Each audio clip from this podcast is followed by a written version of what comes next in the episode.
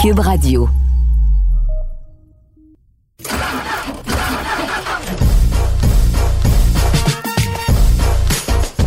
You are listening to the Car Guide Podcast with Louis-Philippe Dubé and Gabriel Gélina. Good day, everyone, and welcome to the 10th episode of uh, the Car Guide podcast. Uh, my name is LP, I'm your host, and I'm with my co host, uh, Gabriel. Gabriel, today we have a lot to cover. A Uh, lots been going on. I've been on vacation in a little bit, and you've been uh, going around the world a couple of times. I believe you told me all about it. But of course, much, yeah. there's been a lot of uh, lot of lot of traveling, a lot of driving uh, going on, and a few things in the industry that we want to uh, talk about more precisely in uh, the Canadian automotive industry. And today, I want to kind of spice things up because the vehicles that we've driven are pretty important. I'm getting a lot of questions about them, and uh, we want to start. We want to kick off this uh, podcast episode uh, with our drives, uh, followed by uh, after our drives, we'll talk about uh, what happened in Ontario with Volkswagen putting together plans for a plant, a battery plant in in Ontario, as well as Michelin investing in Nova Scotian automotive industry for tires. We're going to talk about the Kia EV9, the three-row SUV from Kia that's been unveiled officially uh, in production version uh, this week, as well as the Audi Active Sphere, uh, Active Sphere concept uh, uh, to, to finish. So, uh, without further ado, um, I was in California last week to drive, to finally drive the the 2023 Subaru Solterra.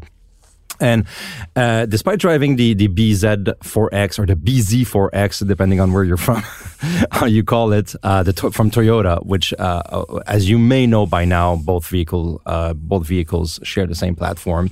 It took about a year for us to put our hands on the uh, Subaru uh, variant of, of this platform, which is the Solterra. And uh, um, driving these vehicles in California, the last time with the BZ4X was the same. As it was in California, and the Solterra was under the Californian sun, sun as well.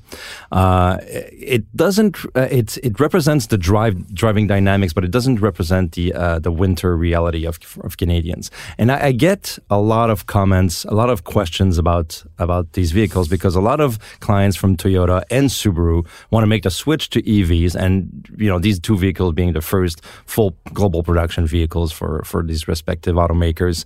Uh, there's a lot of questions about what, should we make the switch now? Should we wait uh, for another vehicle from, from Subaru or Toyota? And, and hopefully we can answer that. Um, uh, let's start with the good stuff. Uh, the Solterra is just like the BZ4X. It's a good package. It's a good size. It's got enough horsepower. It's 215 horsepower, 248 foot-pounds of torque, which is as we always say with electric vehicles, you know, plenty to start off the line.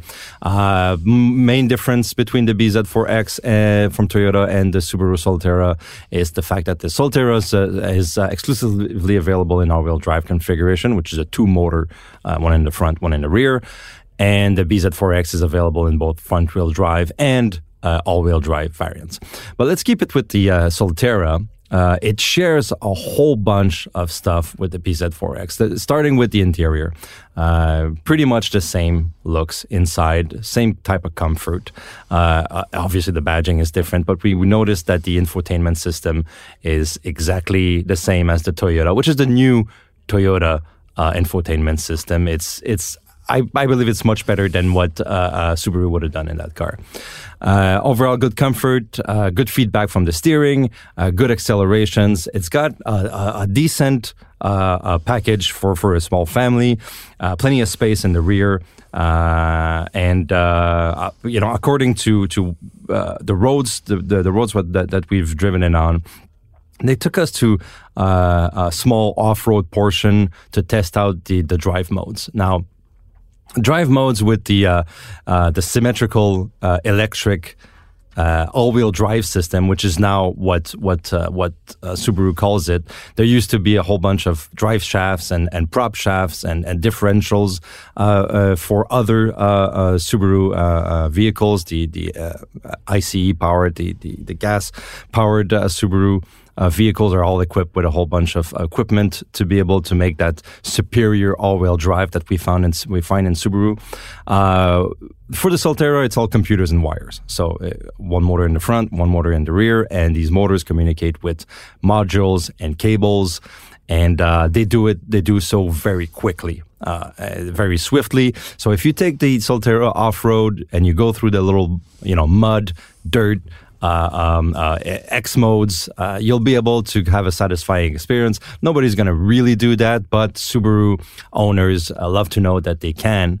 Uh, take their, their Subaru off the beaten trails.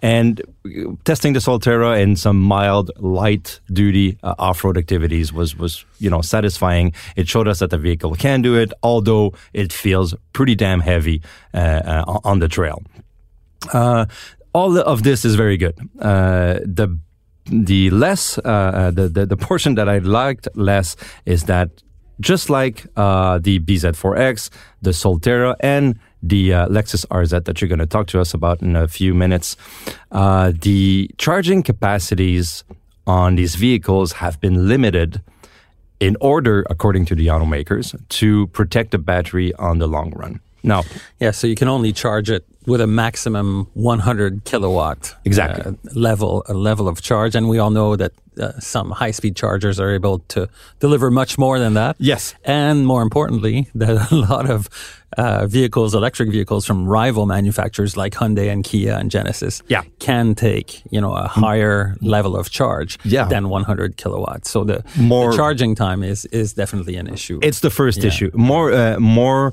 you know you look at the Hyundai uh, Ioniq 5, the Kia EV6 can go up to 225 kilowatt yeah. on a 300 kilo, a 350 kilowatt uh, charger that we, we you, you, find from Electrify Canada, from from other manufacturers that you'll find uh, uh, on Canadian highways. Petro Canada. Petro Canada as well, yes. Yeah.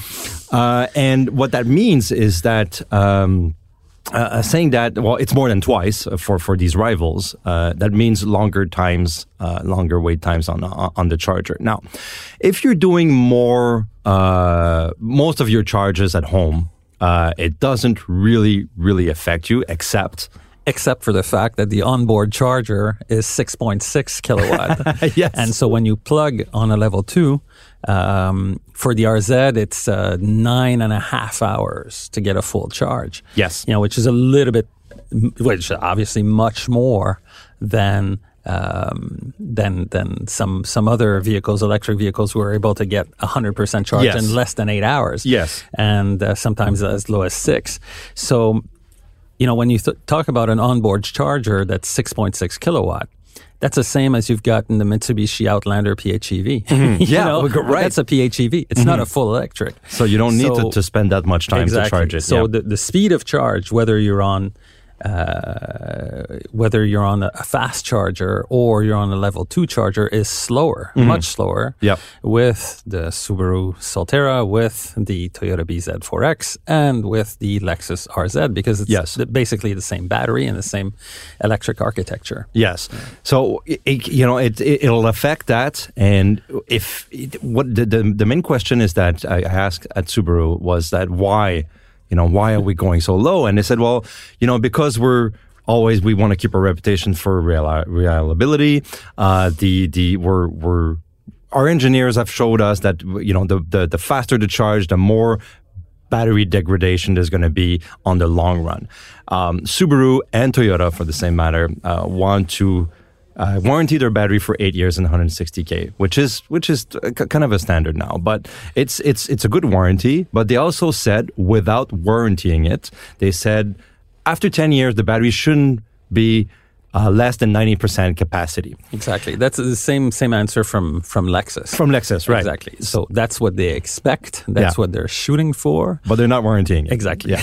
so but it's it's you know, it's a good argument, but the, the problem with the 100 kilowatt thing that I have is that in two years or three years, you know, I was speaking to the engineer and said, well, most chargers on the, on the highways are not more than 100 kilowatts. You get 50 kilowatt ones, most of them. I'm like, I agree now, but in two years, It's gonna gonna change. It's gonna Yeah. change. Yeah, exactly. Tesla just came out with the uh, with the the the uh, uh, their their other superchargers that are going to be you know as much as 500, and then they're going to be everywhere. And then Tesla will uh, now lets you charge on their chargers, Mm-hmm. so so people with Ioniq fives or EV6 or mainstream vehicles can charge on Tesla, you know, and and, use their the the, the most uh, uh, of their capacities of their battery that can take.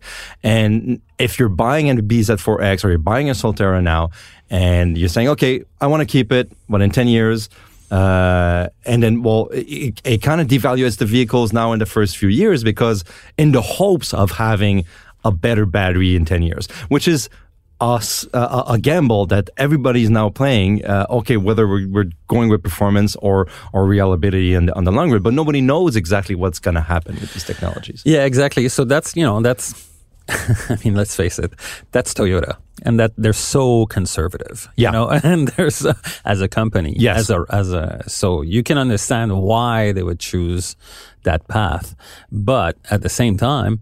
Um, yeah, it's it's going to become an issue if you're going to need to do some some fast charging. If you if you if you intend to do long you know long trips with Yes. your with your vehicle and like that like you're you're going to make use of high speed chargers Mm-hmm. because you're covering a lot of distance just that you know the, the fact that you're going to be parked for a longer time with that vehicle and Exactly. you won't be able to charge it at, on a high speed charger more than twice in 24 hours Well, that's that's the- the big issue Yeah, that's mm-hmm. another thing because that's what I wanted to mention, and you and, and you said it. The the engineers at, at Subaru said, okay, in order to protect the battery, it's not only about charging performance, but also the Solterra and the BZ4X and the RZ, for that matter, are limited. You can only charge them twice on a high speed level 3 charger per day. That's the computer that, that's what the computer will let you do. Uh, this is a problem for uh, a person like me, for example. I live in an apartment building in a condo building that's not equipped for, for charging, which a lot of condo buildings in Montreal are the same. And I, when I want to get somewhere, I always end up coming out of my condo and saying, "Oh, damn, you know, I only got twenty percent charge." I end up at a high speed charger to start the day. You know, get on my laptop, wait until it charges, and then go on for that day. But then driving that car, I only I know that I only have one other time that I can charge quickly. So if I'm going to Quebec City. I, I have to park it there on a level two charger, not on not on a high speed charger. I can't Yeah. I can't come home that night. yeah it, it, it, it, yeah it kills spontaneity it yeah. kills your flexibility and you know, flexibility and, and, and those words that you just said, the, uh, spontaneity and, and flexibility, are Subaru owners' uh, Exactly. mantras. You know, they and what I'm wondering is, is are Subaru owners, current Subaru owners, going to follow Subaru in that you know Solterra venture and say, and say, okay. You know, we'll give. Up, I'll give up my my my uh, my Legacy or my Outback and say, well, you know, we'll I'll- just go with a Solterra and and do the EV switch with Subaru. It's not going to happen. You No, know, of it's it's going to be tough for them. Yeah, of course. I mean, the vehicle that we're going to talk about now is is is uh, it's going to be different because I want to see your input. I want to know your input on the Lexus RZ, but I think it's going to be different. Well, you know, the Lexus is this. Um, first of all, um, it is based on the same architecture, the ETNGA, which is Yeah. Electric Toyota New Global Architecture, as the BZ4X, as the Subaru Solterra. So the same battery. Power is a little bit different, you know, because it's a Lexus. They give it a little bit more power, talking about 308 horsepower total and a little bit more torque. Um, but apart from that, it's the same thing. You know, like what we just discussed with the with the charging, it's the exact same thing because it's the exact same battery that's in that's in that car. A, a few words about you know like the styling of the of the RZ. For me, it looks too much like a Toyota BZ4X Does it? Yeah. and it looks to you know all these three vehicles you know of course there's different you know styling cues and you know little small details and things like that but basically they pretty much look the same and when you compare that to what Hyundai, Kia and Genesis have done with the same platform same architecture same thing you know they're using the exact same playbook as Toyota, but Ah, the so cars look so, different. exactly. The Ioniq Five looks completely different. Yeah. The Kia from the Kia EV6 and the GV60. Yeah. And in this case here, we're looking at three sort of like cookie cutter vehicles. Yes. And in terms of the Lexus, yeah, they've done some they've done some styling tweaks. Yeah, they like the um, uh, the famous spindle grill that you have on the, on traditional Lexus IC powered cars. Yep. You know, it's been reinterpreted because you know with some like ribs on the sides Yes. and things like that. And but apart from that, you know, it, it looks very much, uh, very much like a Toyota, very much like a Subaru. There's nothing um, when you look at the vehicle that screams luxury. You know, Okay. to you. Uh, they do have, you know, a two-tone paint job, you know, which you know, which we I, I actually drove a copper and black uh, vehicle when I was uh, at the launch. Yes. And uh, in terms of um, driving dynamics and handling and things like that, so uh, again, uh, Direct 4 all-wheel drive, electronic uh, all-wheel drive. Yeah. Um, fast response. The car doesn't feel like it weighs. 2,000 kilos. You know, that Oh, was a good. bit, a bit surpri- big surprise for me. I was expecting the car to be a little bit more sluggish or not quite dynamic, but it actually handles pretty well. And I think that the credit goes to the uh, Direct 4 system, which I, uh, it's pretty well calibrated. Yeah. Now, one thing that's interesting, if we look now at the, the interior of the vehicle, again, it looks very much like the Toyota. Same screen, same, uh, uh, same basic layout. And again, you know, it's a Lexus, so you expect, you know, high levels of uh, craftsmanship or, or material quality, I think, Yeah. something like that. A lot So of things that Lexus talked to us about in the assembly of their cars. Yeah. So the the build quality is there, uh, but you know, again, nothing in that interior screams luxury to you. You know? Does it have a lot of piano black plastics? Well, it's not necessarily that, but it's a, it's like there's a, you know, you're basically looking at a, a large screen. There's none of this, you know, the, the, the very fine details that you'll find on some of their uh, trim levels, Yes. upper trim levels of, of some of their cars. Obviously, the LC is, Yeah. is, is way out there in terms of the the quality of materials. Right. So we're not expecting that in this vehicle. Yeah. But nevertheless, it would have been nice to, have have, a- yeah. little bit more of a Subtleties and- luxury and- touch, yeah. you know, so to speak. One thing that's interesting, there are two steering systems that are going to be available on this car. A conventional steering system with a round steering wheel and a heard steering yeah. column with a rack and pinion steering and all that. Yeah. Very conventional. But they're going to offer as an option later in the production cycle a steer by wire system with a different steering wheel that's a yoke. You know, it basically looks if you if you picture a butterfly, you know, with the with the wings Yep. extended, that's sort of like kind of like what the the steering wheel looks like. And so it's not round, obviously. It's it's a yoke. It's a yoke, like the Tesla Model S, and, and, and yeah. and then this is meant so that you know it doesn't obstruct the view of the uh, of the instruments and things like that. But more importantly, there is no mechanical link between that steering wheel and the rack, the the, the steering system The that steering actually system. turns. The Yes, wheel. it's all wires. It's and, all electronic. and computers. Yeah. So basically, you have a, a sensor on the on the steering wheel that measures the amount of lock that you're giving, and that sends a signal to the device that actually turns the, the Ah. Front wheels. Now, because it's electronic, it can be variable in terms of uh, the ratio of the of the steering. So basically, what they're doing is that they've tuned it so that at low speeds. You don't have to cross your hands on the wheel even to go to full lock. You Yeah. basically move your if you're turning to the left, you would move, you know, your right hand up to 12 and then up to 11 and that's as far as it goes. Yes. Okay. And that will give you maximum lock on Okay. the steering wheel at slow speeds.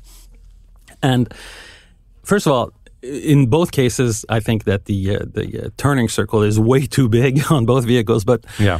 coming back to the steer by wire, the if, when you're driving that car at 100 kilometers per hour, the steering feels very natural. It feels like a conventional car. Right. But the steering ratio changes every time the speed varies by five kilometer Oh my increments. God. So, and and we were testing it in the south of France, windy roads, a lot of roundabouts.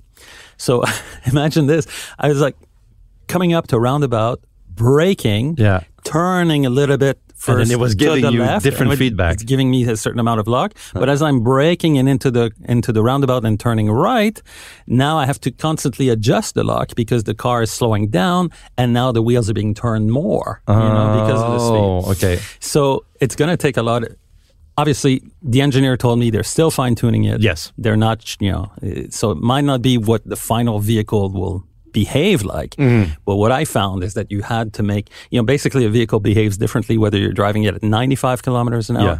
75 kilometers an hour. 55 kilometers an hour or 15 kilometers an hour. The steering feels completely different. Completely different. Yeah. So you have to adjust constantly for that. Now, is it worth it? You know, and as far as, you know, they, they want to make sure that you have both hands on the wheel and that you're not crossing over on the steering wheel and things. You know, variable ratio steering systems have been around for a long time. you Yes. know, m- mechanical ones, you know, with, with, with the, the dents and the, uh, in the, in And the steering rack, yeah, yep. are different at the ends than in the center, you know, Right. for proper on center feel at high speeds and, and more lock when you're, when you're really turning hard. So that's all good. This is a new way of doing it. But right now, there's just like too much variation. okay. yeah. So it's a calibration thing. yeah, maybe. Yeah, so yeah, hopefully, hopefully they they fine tune that, and the uh, I think that's the reason why also uh, that this is not going to be available right from start of production, but Right. only at only at um, only at a later. Um, later date. Um, terms of pricing, you know, obviously it's it's a Lexus, so they have three trims: signature, luxury, and executive. So it varies between, you know, in Canadian dollars, 64, 960 to 73, 550 and up to 80, 950 uh, dollars. Okay. Um, so obviously no incentives here. you know? So you're, you're, in paying- dark territory. Yeah, you're, you're- you're on your own, buddy. you're, you're, you're paying full, full pop. Um, so, you know, like that, a little bit, a little bit disappointed by this vehicle. You know, I was expecting a little bit more from, from Lexus that they, they really gave this vehicle its true, Yeah. you know, identity and, and something like the steer by wire system. Let's face it, you know, a lot of their customers are just not going to go for that. Mm-hmm. They're- say their clientele is going to be younger for this vehicle Yeah. and more um, uh, newcomers to the brand and things like that. But let's face it, you know, the Lexus customers are usually older, and this kind of steering is going to feel pretty wonky to them. yeah, I, I believe so. And then and then the same goes for the charging. I mean, we were talking Yeah. about the Solterra and the BZ4X. Hmm. I mean, I think it affects. You know, I was talking about Subaru buyers and hmm. how how adventurous and and and you know like outgoing they are, and well, the the the turn down would be.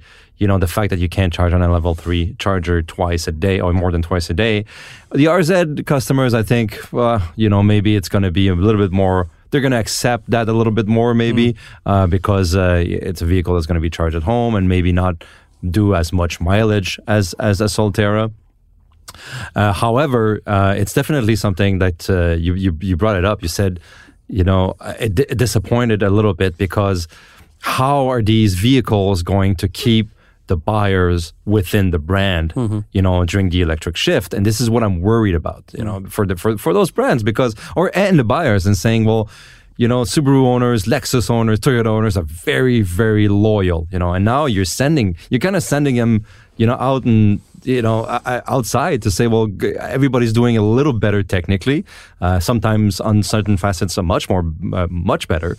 And you say, well, uh, we're betting on reliability, but then we can't, you know, warranty fully, you know, the, the reliability that we're going to guarantee in 10 years. And then, you know, it's kind of a, it's a big, big, big, big gamble for them. And I, and, and I think it's symptomatic of the fact that they're late to the party and they know it. Oh yeah, so know, that's so- it. Without saying it, Exactly. without saying, it. but the, the, the, it's going to cost them a lot. Yeah, to- exactly. to- to- for that. Um, I, I want to come back to the the pricing on the Solterra for, as a comparison uh, because I didn't say it. Uh, Solterra uh, starts at fifty four two ninety five, um, um, and then you have two trims. Uh, one is a luxury trim, which is forty one hundred on top of that, uh, and seventy eight hundred dollars for the tech package, which has everything in it. Um, so you're basically talking about a sixty two thousand dollar or sixty thousand dollar, you know, average if you want a, a nicely equipped uh, uh, uh, Solterra, which is a, a chunk of change. I mean, when you when when you're, you're you're looking at it, you know, like a sixty thousand dollar Subaru, and you have these little restrictions or just the, the interior finish. I mean, if you get into the Subaru Solterra, it's a, a bit like like uh, um, uh, what you mentioned about the RZ, but uh, completely different. It's just uh, you know, if, when you're paying sixty thousand dollars for a vehicle, it's kind of you're expecting a little bit more, um, and uh, and that's about that. So uh, a lot of things to know about uh, these two vehicles. You can read the articles on uh, CarGuideWeb.com, and uh, we're going to move on to another vehicle that you drove uh, today, uh, this week. Actually, it was the 2023 Land Rover Range Rover Sport. Yeah, exactly. The Land Rover Range Rover Sport, probably you know one of the longest names in the business when, yeah. when you look at everything. But uh, yeah. Um, yeah. this is a vehicle that was actually um, unveiled about a year ago in New York City, mm-hmm. and um, you know I, re- I, remember being at the unveiling of this uh, of this vehicle. They had a, a, huge presentation to show us the styling and this and that, the other thing. And before that, they showed us a film you know, a video that they had shot of some female stunt driver who's going to race uh, the water gushing out of a spillway of a dam somewhere in Scandinavia. Very elaborate yeah. production, you know, with helicopters and everything.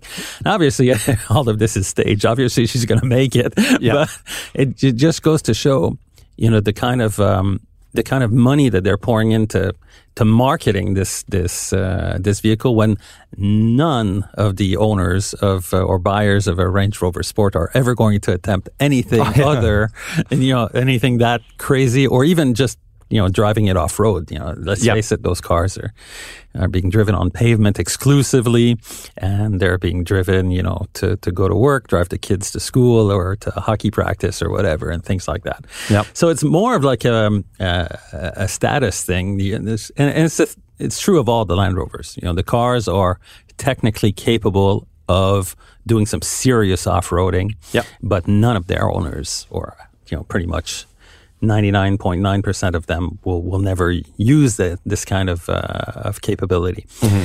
It's good to know that you can have it. You, you the water weighting capacity. Yeah, exactly. Things like, like that. that. The styling is is is really nice. You know, the, I mean, Land Rover styling right now. The, the, the cars look really good. Yes. Uh, very modern, very sleek, very uh, and, and same with the interior. You yeah. Know, the interior is really high level uh, in terms of uh, materials that are used or quality of fit and finish, things like that. Minimalistic look, very digital. Yeah, very dig- huge screen that uh, that Pivi Pro screen, um, and uh, so and, and it's very you know, it's light and airy. There's lots of light that comes into the vehicle, things like that. It's very comfortable it's in the in the case of the Range Rover Sport, it's also the most dynamic of the of the range. Yeah.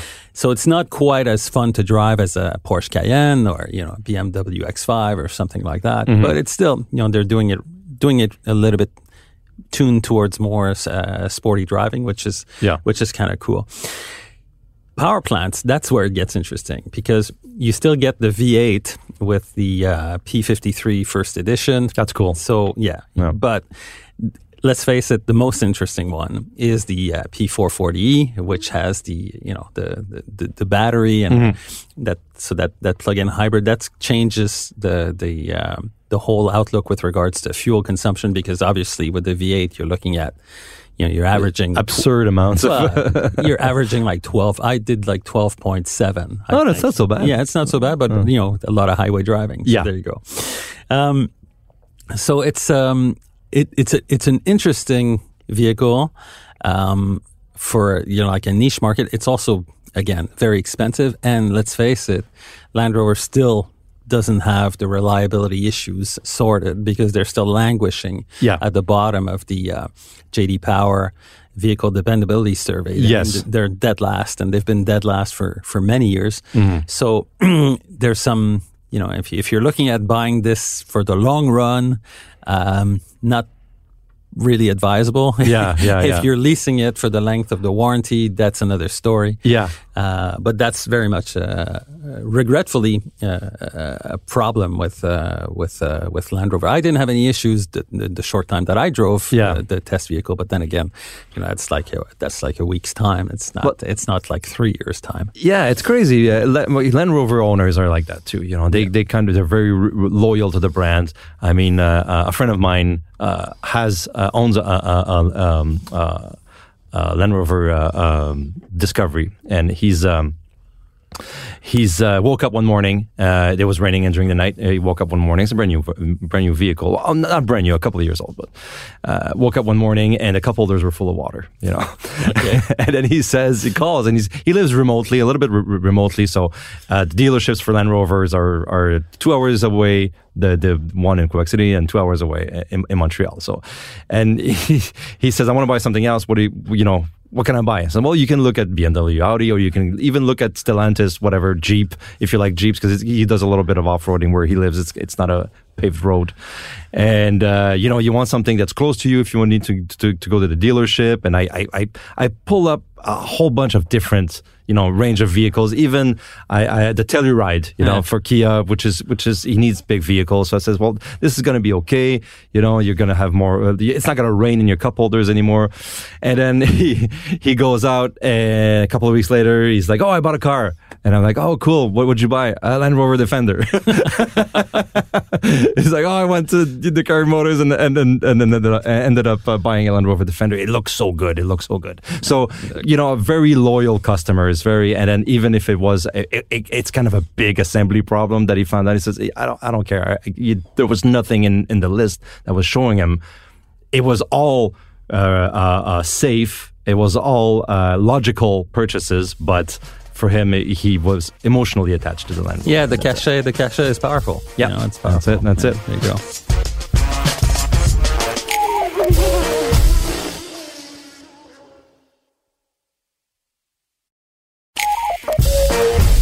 In the news uh, in Canada, uh, we've been uh, we you, we've been talking a lot about the uh, Canadian uh, automotive industry and the shift uh, with electric vehicles. There's uh, uh, a couple of plants that are retooling, uh, for example, with Stellantis in Brampton and with the Challenger and Charger. Uh, doing the shift uh, with uh, electric vehicles, and uh, we saw a couple of, of initiatives like the Project Arrow uh, that you uh, you saw at the CES, a project that was composed solely of Canadian components, Canadian manufactured components, not a concept vehicle per se for production, but a big showcase for what the Canadian auto industry can do for that EV shift. Uh, Volkswagen announced last year that it was going to invest in uh, a battery plant uh, in Canada. We didn't know exactly where. Uh, now, uh, this week, it was the deal was finalized, and uh, St. Thomas. Uh, the city of St. Thomas in Ontario is going to get uh, this battery plant, a pretty big battery plant, uh, acres and acres, thousands of acres of land. Uh, apparently, have been reserved for this plant. We don't know exactly uh, geographically in the area where it's going to be, but we can appreciate the fact that it's close to Windsor. Close enough to Windsor uh, uh, to be able to uh, to make this uh, this a strategic uh, position, and far enough from from the big centers for employees and everyone to be able to to kind of afford the rent over there.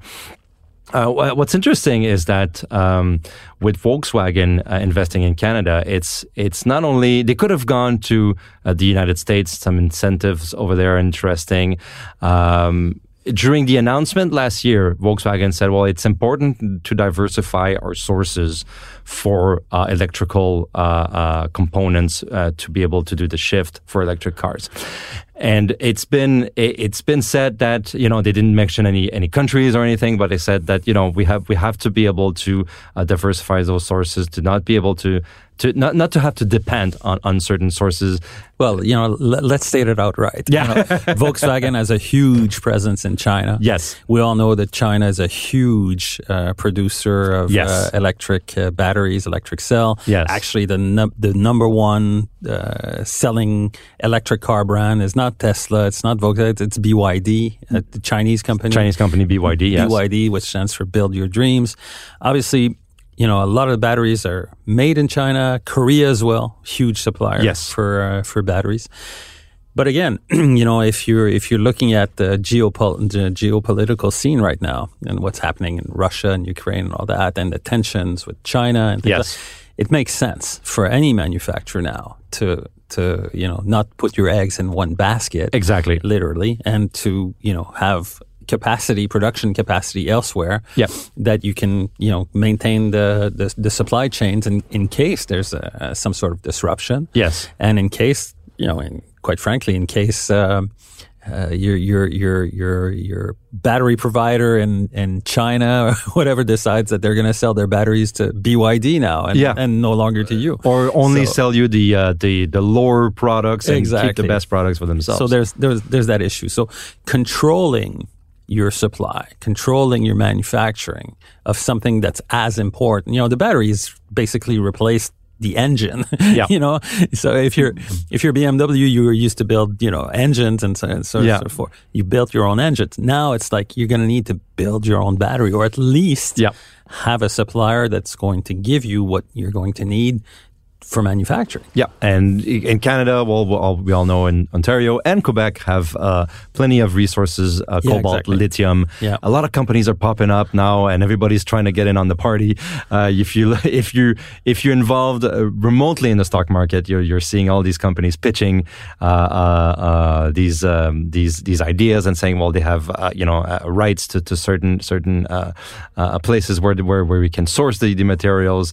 Uh, it's it's a good thing. It's a good thing for Volkswagen because of stability. It's a good thing for, for the automotive industry and the mining industry as well. But uh, you know, this plant could have been could have been somewhere else in Canada as well, uh, as you as you heard this week. Yeah, exactly. So we we heard uh, from uh, the Quebec uh, e- economics uh, minister, minister of the economy, that apparently you know Quebec was in the running to get to get that plant, but one of the key issues was the fact that uh, the Quebec Quebec government couldn't supply an adequate uh, level of uh, electricity of you know of, of, of juice current. that's kind of for- ironic, too, Kind of ironic when you think that you know we're the the you know uh, the, the world's you know hydroelectric Yes. you know power. You know, we're, we're we're one of the the biggest ones there. So. Uh, yeah, that's that's a bit of a shocker Yeah. to me, you know, Yeah. because I would have expected that we'd be able to handle, you know, the, the Hydro Quebec would have been able to handle that that kind of uh, Yes. request for load. Yeah. Now it's going to be in Ontario, and we all know where they get it, their electricity from, nuclear power. So, Mm. you know, it's a bit of a shame. But it's uh, you know it's gonna be it's it's kind of a lesson, I guess, for Yeah. for bureaucracy as well in Quebec. And and kudos to Ontario uh, to be able to close that deal, uh, uh, and uh, in the future probably it's going to be a pretty stable thing with Volkswagen, even if the now in North America only the ID4 is is is happening, but, but yeah, there's going to but be a you lot know, we know what's going to happen with Scout. Yes. you know, they they that's they, they they've bought that that name, and that's going to be uh, in order to produce pickup trucks and produce uh, SUVs with electric power uh, with Scout, and um, you know they're going. Uh, Volkswagen's already announced that they're going to invest two billion dollars in order to to build a plant to produce those vehicles Yes. somewhere on the east coast of the United States. So if the batteries are coming down from St. Thomas, Ontario, that's not too much of a stretch. Yeah. Yeah. Um, also, uh, in Canadian automotive news, I just wanted to mention that um, uh, Nova Scotia and Michelin uh, have uh, something going on uh, that was announced this week. 300 million an investment from Mi- Michelin to retool uh, three plants in Nova Scotia, which is going to produce some. EV tires, uh, tires aimed for, for EV vehicles, but also light duty truck tires and, and SUV tires. Uh, that's pretty good for Nova Scotia as well. Uh, also in the news, you uh, went to see the Kia EV9 uh, presentation. It was uh, officially unveiled in production form. Uh, didn't get to drive it yet, I believe, but uh, got some details over there and uh, t- took a glance at the uh, Stormtrooper looks of this uh, three-row SUV. Yeah, so I flew to Seoul because uh, Kia decided to uh, to unveil um, the Kia EV9 in uh, its home country of Yes. Korea, South Korea, and I also um, ran into uh, obviously Karim Habib, who uh, is their head of design. That's at- right. at Yeah, Kia. Karim's local man. And, yeah, Karim he, is actually born in Lebanon, but the fam- his family moved to Montreal when he was just a, Uh, an infant, and he basically grew up in, in Montreal and became a car designer. Worked at BMW for a long time. Yep. Short stint at Mercedes Benz. Then he went to Infiniti, and now Kia, and now he's the top man in terms of design at, at Kia. So, with regards to the EV9. Um, when you look at the photos on our website, you will see that it looks remarkably like the Kia EV9 concept, Concept, yeah. that was shown in Los Angeles in I 2021, I think. Yeah. And um, so it it really, you know, the, Karim Habib's uh, design philosophy for Kia is called Opposites United. You Mm-hmm. know, so they're taking you know, different inspirations and putting them together uh, in this vehicle that looks, you know, very different than what you've seen in the SUV uh, segment. Yes. Uh, or even the electric, uh, the EV segment as well. So it's, um, it's a really, um, uh, just that, you know, it, it, looks very much like the, um, like the concept. And that's, to me, that's a good thing yep. because it's really going to stand out. Yeah. Um, so, in terms of, uh, you know, we, we have no information yet on pricing. Mm-hmm. Uh, we that's going to be announced uh, at the um, New York Auto Show because Kia is going to do its uh, first uh, reveal of the uh, production vehicle at the New York Auto Show. That's going to be its first public appearance. Right. So so we'll have we'll have some uh, some some pricing information to to, to give you uh, at that time. Yeah, but you know it's going it's um it's a, it's a really an interesting uh, vehicle in that you know we're talking about a large capacity battery.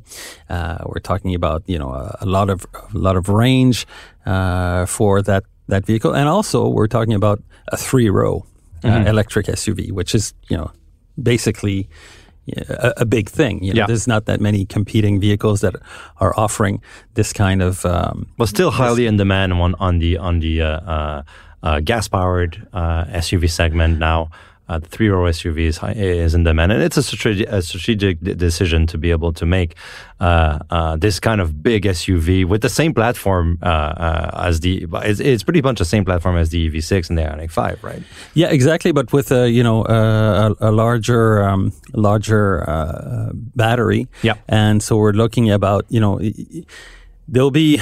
Um, uh, obviously, an all-wheel drive version with uh, two electric motors with a combined power output of 400 horsepower. That's quite That's a pretty lot. impressive. Yeah, and um, and uh, it even has a towing capacity of up to 3,500 pounds. yeah, know, which is pretty pretty pretty wild zero to 60, they're giving us uh, American spec six seconds. And as far as range, they're looking at 418 uh, kilometers. Okay. So obviously, this is WLTP kind of range. Yeah. Um, so obviously, uh, EPA It's going to be, be, a little lower. Yeah, about by about about 11%.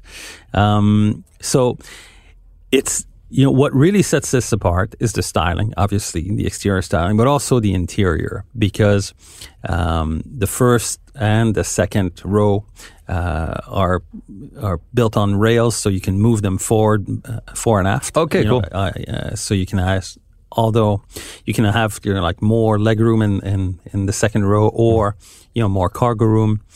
And um, obviously you know two very large screens um, and there's also a third screen, which is sort of like uh, vertical between the, you know, you basically have your one screen in front of the driver for driving information, the other one more in the center for yeah, infotainment. Uh, infotainment. So, but there's also a, a, third screen that looks uh, more like uh, the size of a, a smartphone. Okay. And this will give you uh, some other, you know, other information from, from, from the vehicle. So in terms of the of the styling, it's it's very very uh, out there in terms of exterior design, but also in terms of interior design, and they're it's refreshing. It's yeah. refreshing that they, to to see that they they're going that that way with that vehicle. I also went to the design center in Namyang and of course, they took our phones and our cameras away. but we were able to peek at some some stuff and some new products that they've got coming down the, the pike. And let me tell you that the future electric vehicles from Kia are going to look a lot like the EV9. So if you agree with that kind of styling, okay. you know that it's going to be coming in smaller vehicles, smaller um, electric SUVs, and also in a sedan uh, which is going to be their version of the Ioniq 6. Oh, so okay, so, okay, spicy. So, I like yeah, it. yeah. So, you, well, you know, it's to be expected that they're going to do a car, yeah. obviously with with that platform as well. So, yeah. it's going to be interesting to see um, what the response is to this uh, this new design by Kia, but it's uh, Yeah. it's certainly bold, Yeah. and it's certainly out there. Yeah, and it's definitely a little bit Canadian because of Curry Exactly. So that's cool. There you go. Um, next up, you saw uh, quickly. You saw the uh, the Audi Active Sphere concept as well in uh, Denver, if I'm not mistaken. Exactly. The Audi Active Sphere concept, you know, it's a concept car from uh, Audi. It's the fourth one of their so-called Sphere series. There was the, Yes. the Sky Sphere, the Grand Sphere, and the Urban Sphere. Now it's the Active Sphere. And as you can imagine, it's um, all of those vehicles. Uh, they're all concepts, by the way. None of them are slated for production yet.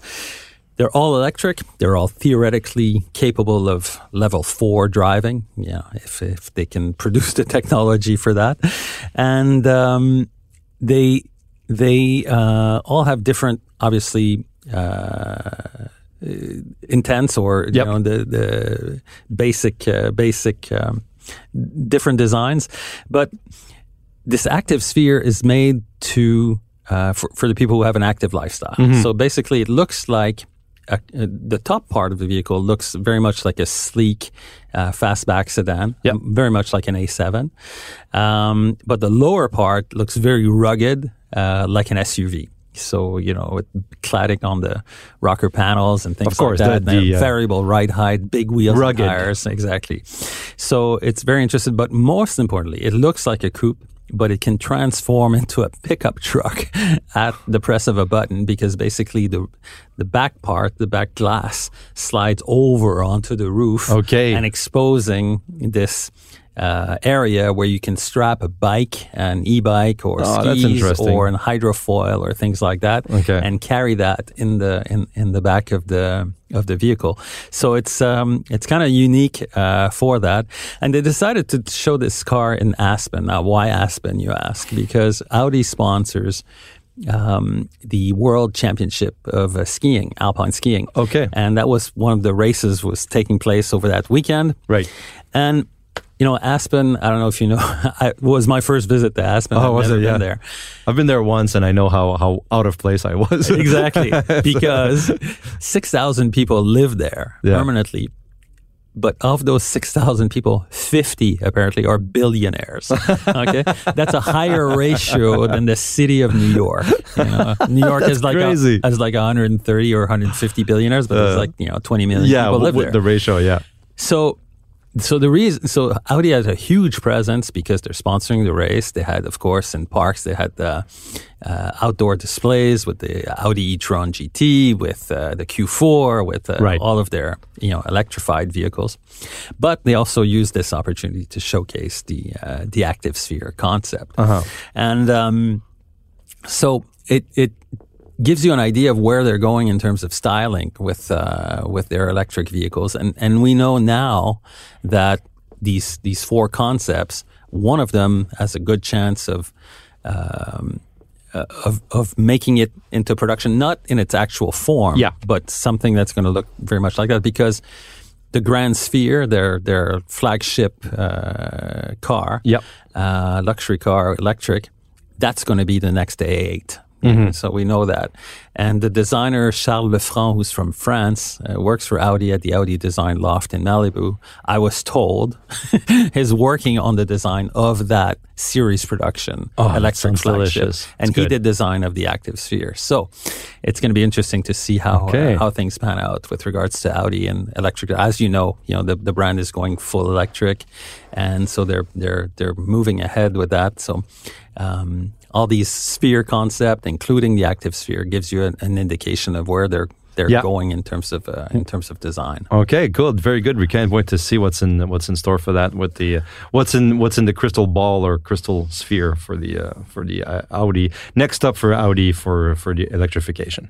On our next podcast, uh, we're going to talk about the. Uh, I've I've been driving the Hummer EV SUV. I drove the Hummer EV pickup uh, last year, exactly a year ago, and uh, last week was the Hummer EV SUV counterpart. I can't say anything about it except for the fact that it's big and it's heavy, and it's about nine thousand pounds, and it's very American.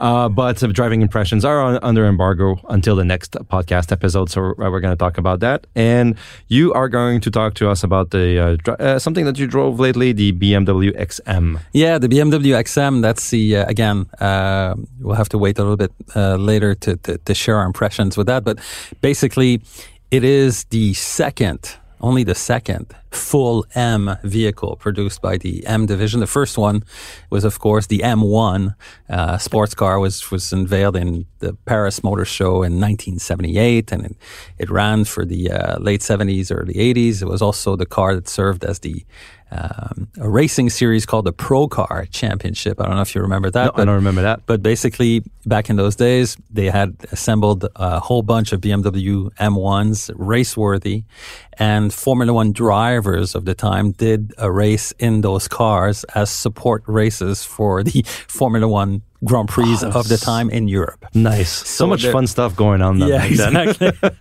so this XM is not a sports car. No. You know, it is an SUV. It's sports performance SUV. Uh, it's going to cost a fortune. Yep. And part of the reason why they wanted to cost a fortune is because they want to go head to head with things like the Lamborghini Urus. Yeah. Uh, oh, yes. and the Ferrari Puro Yeah. Sangue, and you know uh, Yeah. all these uh, The Aston elites, Martin SUV uh, elites. DBX 707. Yeah. So you're looking at a very high performance uh, vehicle, uh, but it's also going to be the first electrified M vehicle because it's it has also uh, electric drive as a, uh, uh, in conjunction with the twin turbo 4.4 liter V8, which has been retuned for that application. So. So yeah, very very exclusive Very car, exclusive car. And it- very wild Yeah. design. It's going to be a big canvas for an art car, BMW Eh, art yeah, car. that we much. saw. Pretty you much talked about like the. M1. but we'll be able to talk to you about it uh, in more detail uh, uh, at our at our later date in our next uh, next podcast. cool. Thank you for uh, listening, everyone, and drive safe. Uh, we will will be back in a couple of weeks for uh, the Car Guide podcast, episode 11. Thank you for listening to the Car Guide Podcast. Don't forget to subscribe and leave us a review if you'd like. Visit us at carguideweb.com for daily updates and news on everything auto, as well as weekly reviews and drives. You can also follow us on Facebook, TikTok, YouTube, and Instagram at The Official Car Guide.